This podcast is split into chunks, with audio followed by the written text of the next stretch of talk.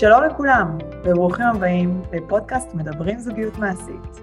בכל פרק נדבר על זוגיות מנקודות מבט שונות ומעניינות, ותקבלו ידע וכלים פרקטיים שילוו אתכם בדרך לזוגיות שאתם מאחלים לעצמכם. אני הדר זוהר, מנכ"ל המרכז לזוגיות מעשית, ואני מתרגשת שאתם איתי בפרק הראשון שלנו. והיום אני מארחת את יעל גלאזר, הכי יקרה לליבי, מנכ"ל מרקורי, מנחה בבית ספר למודעות עצמית ומתרגלת מדיטציה מזה 15 שנים בעצמה. היי, איזה כיף להיות פה. איזה כיף שאת פה. אני ממש אה, מתרגשת לפתוח איתך את הפרק הראשון. זה ממש כבוד גדול. איזה כיף. אז תודה שאת פה, ותודה שהסכמת. אה, וככה, אם נספר רגע כגילוי נאות, זה יעל, אה, אנחנו מכירות כבר כמה שנים טובות, שבהם את בעצם מלווה אותי. אה, והיום אה, אני רוצה לשמוע קצת עלייך.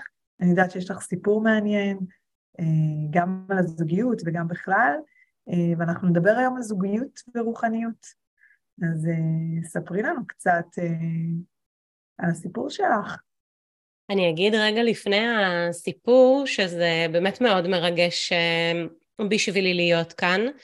כי אנחנו הולכות כבר דרך אה, ארוכה ולראות את המסע שאת עושה בדרך הזו, היא, זה, זה, זה מפתיע ומרגש כל פעם אה, מחדש, כי אני מסתכלת עלייך ואת מעוררת השראה בכיוון הזה של אה, כל פעם לפרוץ עוד גבול פנימי ועוד גבול פנימי ו- ועוד גבול פנימי ולהגיע להגשים את הדברים שהם חשובים עבורך, וכשאני מסתכלת על מה שאת מלמדת, זה ממש אה, walk the talk, זה הדברים שאת אה, אומרת, את אה, מיישמת אותם גם על עצמך, ואני חושבת שזו איכות נדירה בימינו.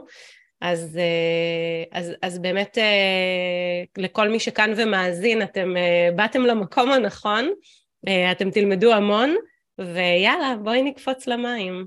איזה כיף. קודם כל תודה. אה, אני שמחה ככה לשמוע איך, זה, איך הדברים נראים מהצד. אה, ותודה על הדחיפות. אה, כל פעם לצלול עוד קצת ולהתמודד עם עוד פחדים. והאמת שאני חושבת שגם בעולם הזוגיות זה חלק מאוד גדול. כלומר, אני הרבה פעמים מדברת על המקום הזה שעולם הזוגיות, העולם העסקי והעולם הרוחני הם מאוד מאוד מגבילים. כי בסופו של דבר, בכל אחד מהם אנחנו עוברים דרך הפחדים הכי גדולים שלנו, אה, ומתמודדים עם אה, שדים, שדונים שיש לנו שם. אה, אז שתפי אותנו קצת על העולם שלך. איך את, מה סיפור הזוגיות שלך? מי את בתוך זוגיות? מה זה בכלל אומר זוגיות ורוחניות?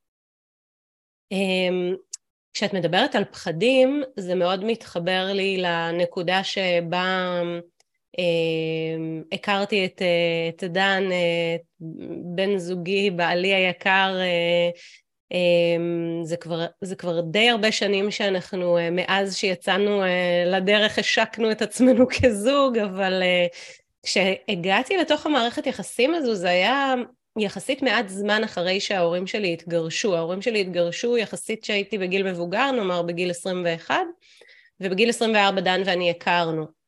עכשיו, כשהם... אה, הגעתי לתוך החלק הזה של החיים שלי, כבר יחסית חיים בוגרים, השתחררתי מהצבא, התחלתי לעבוד, אבל הייתה בתוכי איזושהי הרגשה שאולי זוגיות אה, אה, חזקה וטובה, עם הרבה תשוקה ואהבה לאורך הזמן, זה לא משהו שהוא אפשרי, ולמרות שאנחנו משפחה מאוד מגובשת, וההורים שלי היום גם במערכת יחסים מאוד טובה, אז הגירושים היו שוק. וכשלפעמים יש בתוכנו את החלק הזה שמדברים על זה שקיים עולם, ובתוך העולם קיים כל מה שאת יודעת שאת יודעת, שזה פיסה מתוך העולם. תדמייני עיגול, אז נניח יש לך עשרה אחוז של כל הדברים שאת יודעת שאת יודעת. ואז יש לך עוד עשרה דברים של כל הדברים שאת יודעת שאת לא יודעת. ואז יש לך את הדברים שאת יודעת שאת לא יודעת ואת רוצה ללמוד, אבל אז יש לך גם את כל, כל, כל הרוב של העיגול, זה כל מה שאת לא יודעת שאת לא יודעת. ובעצם הרגשתי שיש שם המון דברים שאני לא יודעת שאני לא יודעת, כי אה, גדלתי בבית אה, אומנם מאוד חם ומאוד אוהב, ועם עוד ארבעה אחים חוץ ממני, ומשפחתיות מאוד חזקה, כל ארוחת ערב אוכלים ביחד, ובקיבוץ אני אה, קיבוצניקית, אה, ותמיד היה פה מערכת יחסים מאוד מאוד חמה, ועדיין גדלתי באיז, עם איזשהו ספק אה, לגבי מערכת היחסים הזוגית שתהיה לי, בגלל שמשהו במודל הזוגי בין ההורים שלי, הוא לא היה לגמרי זה, ולכן הם גם התגרשו. אז הייתה לי שם, היה לי שם איזשהו משבר אמון אה, שאיתו אה, נכנסתי לזוגיות עם דן, ודן גם פה מהקיבוץ. אני חזרתי בדיוק מארצות הברית, ונפרדתי מאיזשהו בן זוג שהייתה לנו מערכת יחסים מאוד קצרה ואינטנסיבית, אבל כזה של התאהבות סופר אה, אדירה, המחשבה שנחיה לנצח ותוך שלושה חודשים זה התכלה, קצת כמו אש כזו שאת יודעת חומר, חומר אה, דלק אה, כמו בנזין לעומת סולר שהוא מתכלה במהירות, אז ככה זה היה. וכשנפרדנו כבר חזרתי לישראל, חזרתי לישראל בעקבותיו ואז הוא נפרד ממני והייתי ממש שבורה. ודן, שהוא בן קיבוץ פה גם, אבל מבוגר ממני בשמונה שנים, אז לא הכרנו ממש אה, בשום מסגרת אה, משותפת. אה, נפגשנו בפאב, הוא הזמין אותי לשחק איתו סנוקר, הוא בכלל לא הייתה, היה נראה לי כמו אופציה, אבל אמרתי לעצמי, טוב, נו, צריך, כל אחד צריך ריבאונד, ואמרתי לעצמי, זה יהיה הריבאונד שלי. אני מקווה שהוא לא מקשיב לפרק הזה. אמ, אבל ככה, ככה התחלנו, וזו הייתה מערכת יחסים מאוד, אמ, מאוד מטלטלת בהתחלה, אה, בעיקר בגלל שאני רציתי לעצב אותו בדמותי, והוא אה, ככה היה לו איזשהו חלק שידע לחלוטין מה הוא רוצה ולאן הוא הולך ומה הוא עושה. והוא לא נתן, אה, לא, לא נתן לשטויות הקטנות שלי לשבור אותו, אז אה, הוא נשאר גם כשעשיתי את כל הדרמות שלי. ואני חושבת שאחרי כמה חודשים כאלה זה התחיל אה, להתייצב, ונוצרה שם מערכת זוגית מדהימה, ככה גם נפתחה הדלת שלי לעולם הרוחניות. איזה סיפור מהמם, ואת יודעת, זה יושב על בעצם המון המון דברים שאני מלמדת בקורס, שאחרי פרידה יש מה שנקרא עוררות רגשית, ו-25% מההיכרויות, לא סתם קוראים לזה ריבאונד, כאילו אתה קופץ לתוך מערכת יחסים אחרת, ובעצם 25% מההיכרויות קורות בזמן עוררות רגשית. ומה זה אומר בעצם? כאשר אנחנו עוברים פרידה או איזשהו שינוי מאוד מהותי, כל הרגשות שלנו מתעוררים ואנחנו, יש כמו סדק כזה שממגנט לתוכו אה, מישהו חדש לתוך החיים שלנו. והרבה פעמים אנשים דווקא אחרי פרידה, הם מתכנסים בתוך עצמם ולא מאפשרים לעצמם להכיר, הם מתאבלים. והמקום הזה הוא בדיוק הפוך ממה שאנחנו צריכים לעשות, כי בזמן הזה שאנחנו עושים את הניתוק, אנחנו בעצם הורסים לעצמנו את האפשרות להגדיל את הסיכוי להכיר מישהו חדש. ואת עבדת על המקום הזה שניצלת את העוררות הרגשית מבלי לדעת, ודן בעצם מתמגנט לתוך החיים שלך. והדבר הנוסף, זה בעצם מה שתיארת בהתחלה, שבאת עם מערכת יחסים של תשוקה. זאת אומרת, המערכת יחסים המאוד מאוד אינטנסיבית, שהכל מאוד מהיר והכל ככה מאוד רגשי, זה מערכת יחסים של תשוקה. ותשוקה ואהבה הם כמו שני קווים מקבילים שלא יתפגשו לעולם. ואי אפשר להחזיק מערכת כזאת לאורך זמן, זה פשוט לא יעבוד. זה מסעיר, זה מדהים, ואחד המעכבים היום מלמצוא זוגיות זה בדיוק זה, שאנשים לא מוכנים לבקר, לוותר על המקום הזה של להרגיש את התשוקה האינטנסיבית המטורפת הזאת שתיאר, אבל אי אפשר להחזיק בה באמת מערכת יחסים, אי אפשר, כי זה כל הדברים שמנוגדים לאהבה, כל המקום הזה של לא באמת מעניין אותי להכיר אותך בכל הצדדים שלך, ואני מאוד רוצה רגע לספק את היצרים שלי, ואנחנו רוצים רק את החלקים הטובים, קצת כמו מאהב. ויש הרבה פעמים באמת אחרי מערכת יחסים כזאת שבר מאוד גדול, כי זה כאילו טעמנו מגן עדן, אבל צריך לדעת שמערכות יחסים כאלה לא מחזיקות, אבל אחריהן באמת באות מערכות היחסים הבריאות, בדיוק כמו שיש לך עם, עם דן, וזה סיפור סופר מרגש, וזה מדהים גם שבסופו של דבר פגשת אותו בקיבוץ, ואת יודעת למה זה מדהים? כי בעצם יש מחקר מדהים אה, של אה, פרופסור זיונס שמספר על המקום, על העניין הזה שהסיכוי הכי גבוה להכיר אה, בן זוג שהוא הכי מתאים לך, זה שהקרבה הפיזית היא עד 500 מטר. וזה בדיוק יושב על המקום הזה, שזה בעצם העניין של חשיפה למוכר. ובעצם אתם מכירים את אותו דבר, הוא מוכר, הוא מאותו מקום, אתם מדברים את אותה שפה, ואתם גם יכולים להיפגש הרבה. אם נגיד הוא גר במטולה ואת גרה בבאר שבע, אז הסיכוי שלכם להיפגש הוא יורד, אבל אם אתם ב-500 מטר קרובים, אתם יכולים להיפגש המון. וככל שיש חשיפה חוזרת, אז רמת ההתאהבות עולה. אז בעצם פה סגרת אה, אה, שיעור שלם מהקורס שלי, שמדבר על הורות זה שאת, אני מתה על זה שאת מנתחת אותי, אני כאילו, אה, איך לא החלפנו כיסאות אה, אף פעם, אני כאילו, גם למדתי אה, על מחקר של דוקטור זיונס, נכון? וגם למדתי על הנושא הזה של חשיפה, וגם על העניין הזה בעצם, על ה... סדק הזה שנוצר אה, אחרי אה, באמת שמתכלה מערכת יחסים אחת, זה קצת כמו שאת אומרת, טוב, עקרתם עץ אחד, תשתמשו כבר בבור כדי לנטוע את העץ הבא. ובעצם, ממש. ובעצם אה, למדתי כבר מלא, אני מתה על זה, זה ממשיך לי את השיעור בנומרולוגיה שעשית לי עם הניתוח של המספרים. זה, זה חיבר את זה גם למערכת הזוגית. ובעצם סיפרת שהחשיפה שלך למורה הרוחני שאת ככה כבר דבקה בו הרבה מאוד שנים, אם אני לא טועה משהו כמו 15 שנים, נכון?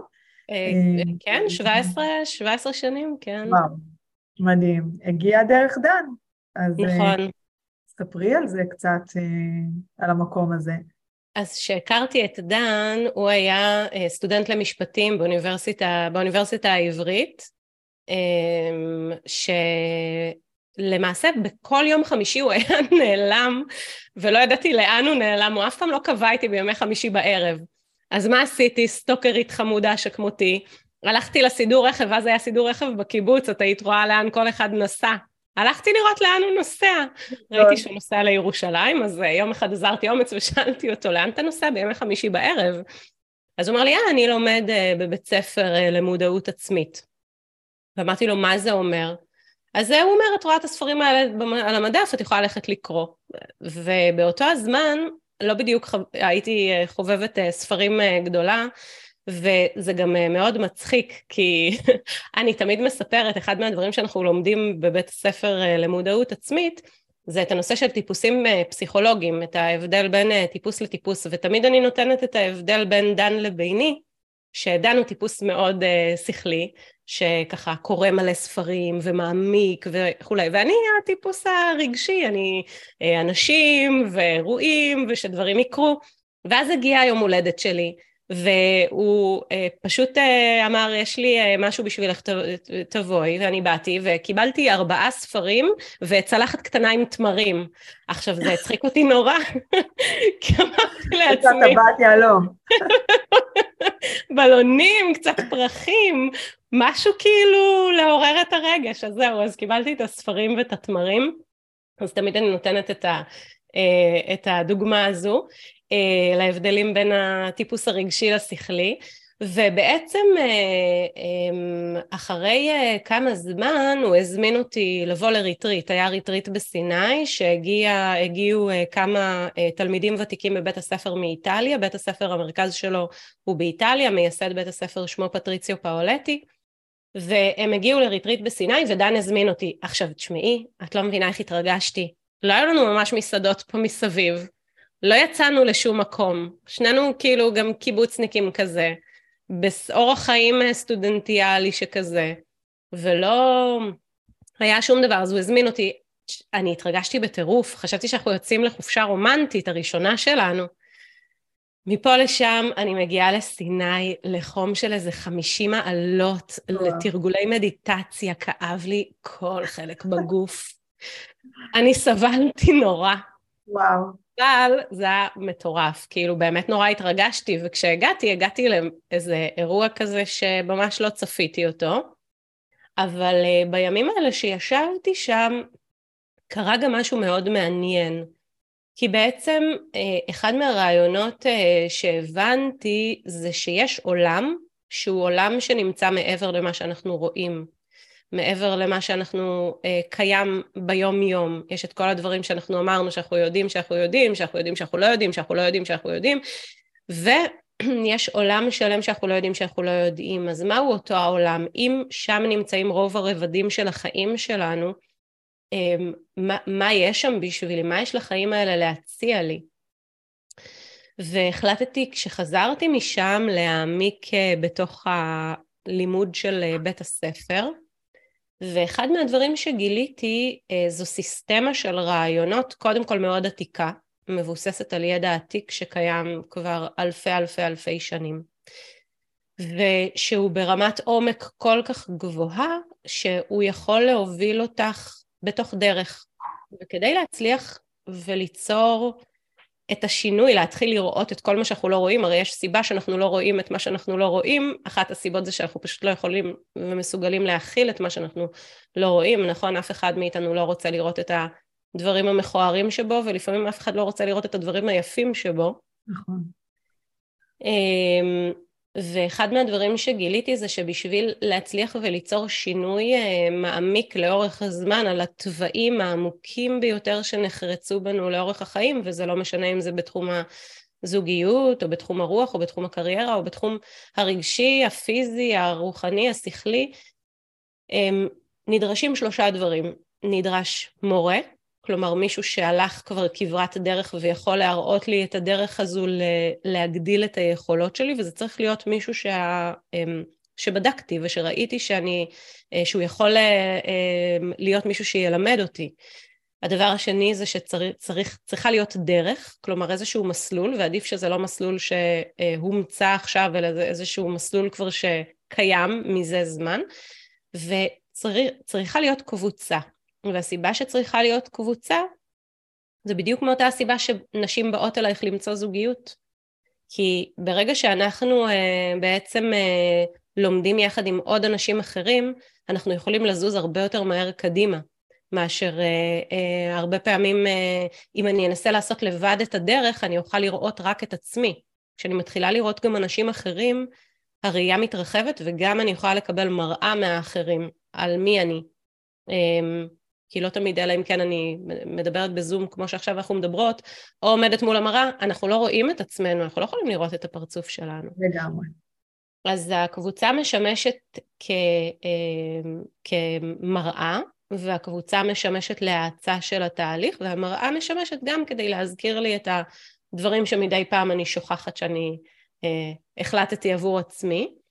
אז שלושת הדברים האלה שקיימים אגב גם בבודהיזם, שזה הבודה, הדרמה והסנגה, אלה הדברים שבית הספר מציע, וככה בעצם נכנסתי לתוך אה, בית הספר, והדבר המאוד מעניין היה לעשות אה, תהליך כזה לצד דן, כי הוא היה בקבוצה אחת, אני בקבוצה אחרת, אבל עברו כמה שנים עד שהפכנו להיות גם מדריכים ביחד של קבוצה, אה, אבל זה היה מאוד מאוד מעניין. איך זה עובד ביחד? זאת אומרת, כי את יודעת, במקרה, ש... אני לא מכירה את דן, אבל אני מכירה אותך, ובך יש משהו מאוד מוביל. אה, ואת יודעת, זה גם סופר מעניין אותי להבין את המקום הזה של כאישה מאוד מובילה ומנכ"לית, ושהרבה מאוד אנשים רואים בה מנטורית, והולכים אחרי הדרך כבר הרבה מאוד שנים. אה, ואת יודעת, את, נתפסת כטיפוס מנהיג, והמקום הזה בעצם הרבה פעמים גם הוא דילמה של הרבה נשים, שאני חזקה בחוץ ואני מאוד מנהיגה וכולי, איך בתוך הזוגיות שלי, או איך פתאום אני צריכה לעבוד בקו, כלומר עם, עם בן הזוג שלי לעבוד ביחד, או עם להיות במקום שאפילו בתוך הזוגיות עצמה, איך, איך זה עובד? איך את מצליחה בעצם לאזן את המקום הזה, או האם את נשארת אותו הדבר בתוך, ה, אה, בתוך הזוגיות? זאת אומרת, אני חושבת שזה משהו שיכול לעזור גם להרבה מאוד נשים להבין איך לעשות את המעבר בין בין הבחוץ לבפנים, או איך לתת מקום לבן הזוג שלי כשאנחנו עושים משהו ביחד. אז אני רוצה לתת איזשהו עיקרון שמאפשר לי את השיפור הפנימי בתוך, ה... בתוך העבודה בבית הספר, ובעצם איך אני משתמשת בו גם בתוך המקום הזה של הזוגיות, כשאנחנו מובילים ביחד קבוצה או מדריכים ביחד קורסי מדיטציה וכולי וכולי. זה העיקרון של בעצם ליצור מרווח בין הגירוי שמגיע לבין התגובה. החיים שלנו מורכבים מאין ספור גירויים שמגיעים אלינו בכל זמן נתון. נכון, הילד אה, או הילדה שלי אה, צועקים וכועסים, או אה, החשמל נפל בבית, האינטרנט לא עובד, אני צריכה ללכת לשם, צריך להביא את הילדים מהחוג, וצריך לשבת ביחד ולהנחות סדנה. וכל הגירויים האלה קורים. ובין הגירוי שמגיע, בדרך כלל מה שאנחנו פוגשים ביום-יום זה מכניות, זה איזשהו חלק בתוכנו אוטומטי שהגירוי מגיע ואני מגיבה. מישהו אה, אה, חותך אותי בכביש ואני מתעצבנת. מישהו אומר לי, אני יפה, את יפה היום, ואני מתלהבת ושמחה. אה, מישהו לא ענה לי שציפיתי, או איזשהו לקוח לא סגר איתי עסקה, אני מבואסת. נכון? יש לנו איזושהי מכניקה של גירוי תגובה. גירוי תגובה בהמון גם בחלק הרגשי, גם בחלק הפיזי, גם בחלק המחשבתי, אנחנו נוטים לחשוב כל הזמן את אותן מחשבות, וגירוי ספציפי יכול להפעיל את אותם מנגנונים אוטומטיים, אותו טייס אוטומטי בתוכנו שנמצא אה, שם אה, ויוצר את המכניקה הזו. ובתוך העבודה הפנימית שאנחנו מייצרים, שזה גם הרבה מאוד מתוך תהליך המדיטציה שאני מתרגלת הרבה שנים, זה ליצור מרווח בינינו לבין הגירוי, כלומר ליצור גירוי שמגיע, הבנה ותשובה מתאימה.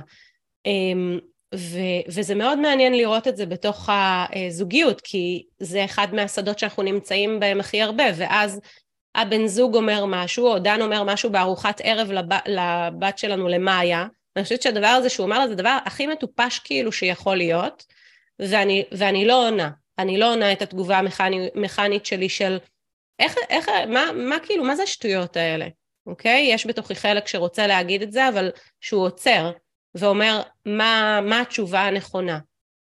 והתשובה הנכונה זה לתת, לא להבין שאולי מה שהוא אמר זה שטות. ו, ואז נוצר איזשהו מרחב. המקום הזה שבו אני, אה, אני יוצרת את החלל, את מכירה את זה שבתוך דיאלוגים שונים, אנחנו תמיד מרגישים שאנחנו צריכים למלא את החלל ולדבר המון, ומפחדים מהרגעים האלה של השתיקה. דייט, זה בדיוק מה שקורה לאנשים בדייטים, זה בדיוק זה, שהם לא מצליחים, אה, כל כך רוצים למלא את החלל, שהם לא מצליחים להיות לא בהקשבה ולא באותנטיות. מדהים, בול. ואנחנו מפחדים מהמוזרות הזו. עכשיו, המוזרות הזו המון פעמים קורית בקורסים ראשונים של מדיטציה או בסדנאות, בשעה הראשונה, בחצי שעה הראשונה, אף אחד לא מדבר. יש כזה שקט, יש חלל. ואת צריכה לתת למוזרות הזאת לקרות, להגיד, אוקיי, בחוסר הנוחות אני מרגישה בנוח. ו... ואז, ואז מתחיל להיווצר משהו אמיתי, כלומר, יכול להיוולד האקטיביות של הצד השני. אז את אומרת, איך את מסתדרת כשאת כזו אקטיבית ודן פסיבי? אני מנסה לייצר אמ, מרחב, וזו עבודה שהיא עבודה אה, יומיומית. אמ, וכמובן גם מהצד שלו, אז גם הוא מנסה להיות אקטיבי במקומות שבהם הוא, אה, אמ, יש אצלו את הנטייה המכנית לפסיביות. זה משהו שאתם מדברים עליו? אתם מלא. במודעות אליו או ש... אוקיי. זה מה ש... איך אתם בעצם מדברים על המקום? כי פסיביות זה, זה משהו ש, שמאפיין הרבה גברים, מהסיבה בעיקר שגם נשים לוקחות הרבה פעמים את המושכות אליהן, והם פשוט יצרו איזשהו מצב שהם הורגלו לא לעשות, ואז הם כבר לא עושים. וזה גם אזור מאוד נוח להישאר בו, כי יש מי שיעשה, בדיוק כמו שכל זמן שאני לא אשחרר אחריות. אף אחד לא ייקח ממני את האחריות. אז איך בעצם הבאתם, איך, איך, איך זה כאילו הגיע לשיח, איך מדברים על המקום הזה של הפסיבי, אקטיבי, המוביל, מובל, אמ, איך, איך אתם עושים את זה? אני חושבת שכשיש אה, מטרה משותפת, הדברים הופכים להיות אה, יותר אה, קלים. כי בעצם זה לא אומר שהם הם הופכים להיות יותר פשוטים, זה לא אומר שהם הופכים להיות יותר קלים, כלומר העבודה וכל אחד לראות את עצמו במקומות שבהם הוא קצת אידיוט, זה משהו שזה ongoing thing, הרי אף אחד מאיתנו לא אה, מושלם וכל אחד עושה טעויות וכל אחד צריך ללמוד לסלוח לעצמו על הטעות שלו, ובאותה מידה לסלוח לצד השני על הטעויות שלו, כי הוא יודע שהאחר בדיוק כמוהו, גם פשוט לפעמים אידיוט, כן? ואז כשיש מטרה משותפת, אמ, נוצר, יכול, יכול להיוולד, אה, יכול להיוולד ההליכה אל עבר, וההליכה אל עבר מצליחה להתגבר על מכשולים. אז למשל, לפני שמאיה נולדה, ישבנו וניסינו להגדיר סט ערכים אה, מדויק לאיך אנחנו רוצים אה, לגדל אותה. מהו החינוך שאנחנו רוצים לתת לה, איזה, איזה עולם היינו רוצים ליצור. לנסות לשרטט איזשהו חזון משותף. היום כשיש לנו את ה... קבוצה שאנחנו מדריכים בבית הספר, אז אנחנו ביחד יושבים ושואלים את עצמנו, איך היינו רוצים שהמפגש הזה ייראה? מה היינו רוצים ליצור? ו- ו- אה, וכמובן גם בקורסי מדיטציה, כלומר כל פעם כשיש נקודות שבהן אה, יש לנו את ההשקה הזו, אנחנו יוצרים את, ה- אמ, את הכיוון, ומכיוון שלשנינו יש את הדרך הרוחנית הזו שהמטרה שלה היא בסופו של דבר להתעורר, להאיר את עצמנו מתוך המכניות, מתוך השינה הזו, מתוך המצב של היומיומי של אה, חוסר הראייה של הדברים. אה, זה, זה מאפשר לנו אה, ליצור את השפה המשותפת. אז האם חייבים דרך רוחנית כדי שזוגיות תצליח? לא, לא חייבים, אבל אני חושבת שכשיש איזושהי מטרה משותפת, וגם אם המטרה המשותפת זה שנהיה מאושרים, וזה נמצא בראש סדר העדיפויות שלנו, ואנחנו שואלים את עצמנו ביום, מה אני יכולה לעשות כדי לגרום לבן זוג שלי להיות מאושר, והוא שואל את אותה השאלה כלפיי, אז ההדדיות הזו יכולה ליצור את הדיאלוג המשותף, ולהגיד, אתה יודע, היום uh, ראיתי שאתה קטעת אותי פעמיים וזה משהו שהוא לא, ש, שלא הצלחתי להביע בו את הרעיון שרציתי להביע. Uh, אז, אז, אז יכול להיווצר גם הדיאלוג הזה שאת מדברת עליו. אז בעצם את מדברת פה על זה שהתקשורת ביניכם היא מאוד מאוד פתוחה, מאוד מכבדת, מאוד, uh, יש שם קבלה במקום הזה, הקשבה, זאת אומרת שזה בעצם סוד מאוד חשוב, שאנחנו, שכשהוא קיים, אז אפשר להתמודד עם כל דבר. זאת אומרת, מתוך מה שאת מתארת, אני שומעת הרבה את המקום שאתם נותנים מקום שלכל אחד מכם יש את זכות הדיבור, ושזה נקרא תקשורת אופקית, ששניכם בעצם שווים אחד לשנייה בדיבור, שיש הקשבה אה, אחד לשנייה, ערך אחד לשנייה, וכל אחד מכם הוא בעל ערך שווה. ובניגוד להרבה מאוד אה, זוגיות שקיימות היום, שבעצם התקשורת היא אנכית, שיש איזה מין תחרות, כל אחד רוצה להשמיע, כל אחד רוצה להיות הצודק, כל אחד רוצה להיות זה שאומר, ואז בעצם אין שום הקשבה, יש דיבור. ולכן נוצרת זוגיות תחרותית שהיא לא מספקת, ואף אחד לא מצליח באמת אה, לרצות להיות בה. אבל את יודעת, המקום של זוגיות ורוחניות, או בכלל רוחניות, נתפס בעיני הרבה אנשים כאיזה משהו מאוד כזה, את יודעת, גבוה, רוח, משהו כזה מאוד למעלה, אה, מאוד לא אמורפי, ויש משהו באופן שבו את מתארת את הדברים שהוא מאוד קרקע, מאוד אה, ברור, מאוד הגיוני. זה, זה מעניין איך שאת רואה רוחניות בעצם, איך שאת אה, תופסת את הדברים. תשמעי, לדבר על, רק על רעיונות זה כאילו להיות בצמרת של העץ, אבל מה עם השורשים שלו? אם השורשים לא מעמיקים פנימה, אז אנחנו לא יכולים לגרום לה... צמרת לגבוה ו- ולהוריק ולהוציא אחר כך אה, פרחים ופירות. ובעצם אמ, הקונספט של רוחניות, כמו שאני תופסת אותו, הוא איך אתה או את ביום יום. מהי רמת האדיבות שלך? מהי רמת הסבלנות שלך? איך את מדברת לאנשים שסביבך? איך את מתגברת על פחדים? איך את יכולה ללכת אל מעבר לדבר הזה שעד אתמול הגביל אותך? איך את מסוגלת להירגע כשהכול בחוץ סוער, למצוא אי של שקט uh, בתוכך? איך את יכולה לעשות את הפעולה הזו שהיא פעולה של ווין ווין, שבה אני מנצחת כשהצד השני מנצח, שזו פעולה כל כך לא מובנת מאליה היום, כי היום מה שאנחנו רואים במערכות יחסים זה את ה-win-lose, אני מנצחת כשהוא מפסיד, שזה קצת כמו מה שאת מתארת עכשיו על התחרות הזו.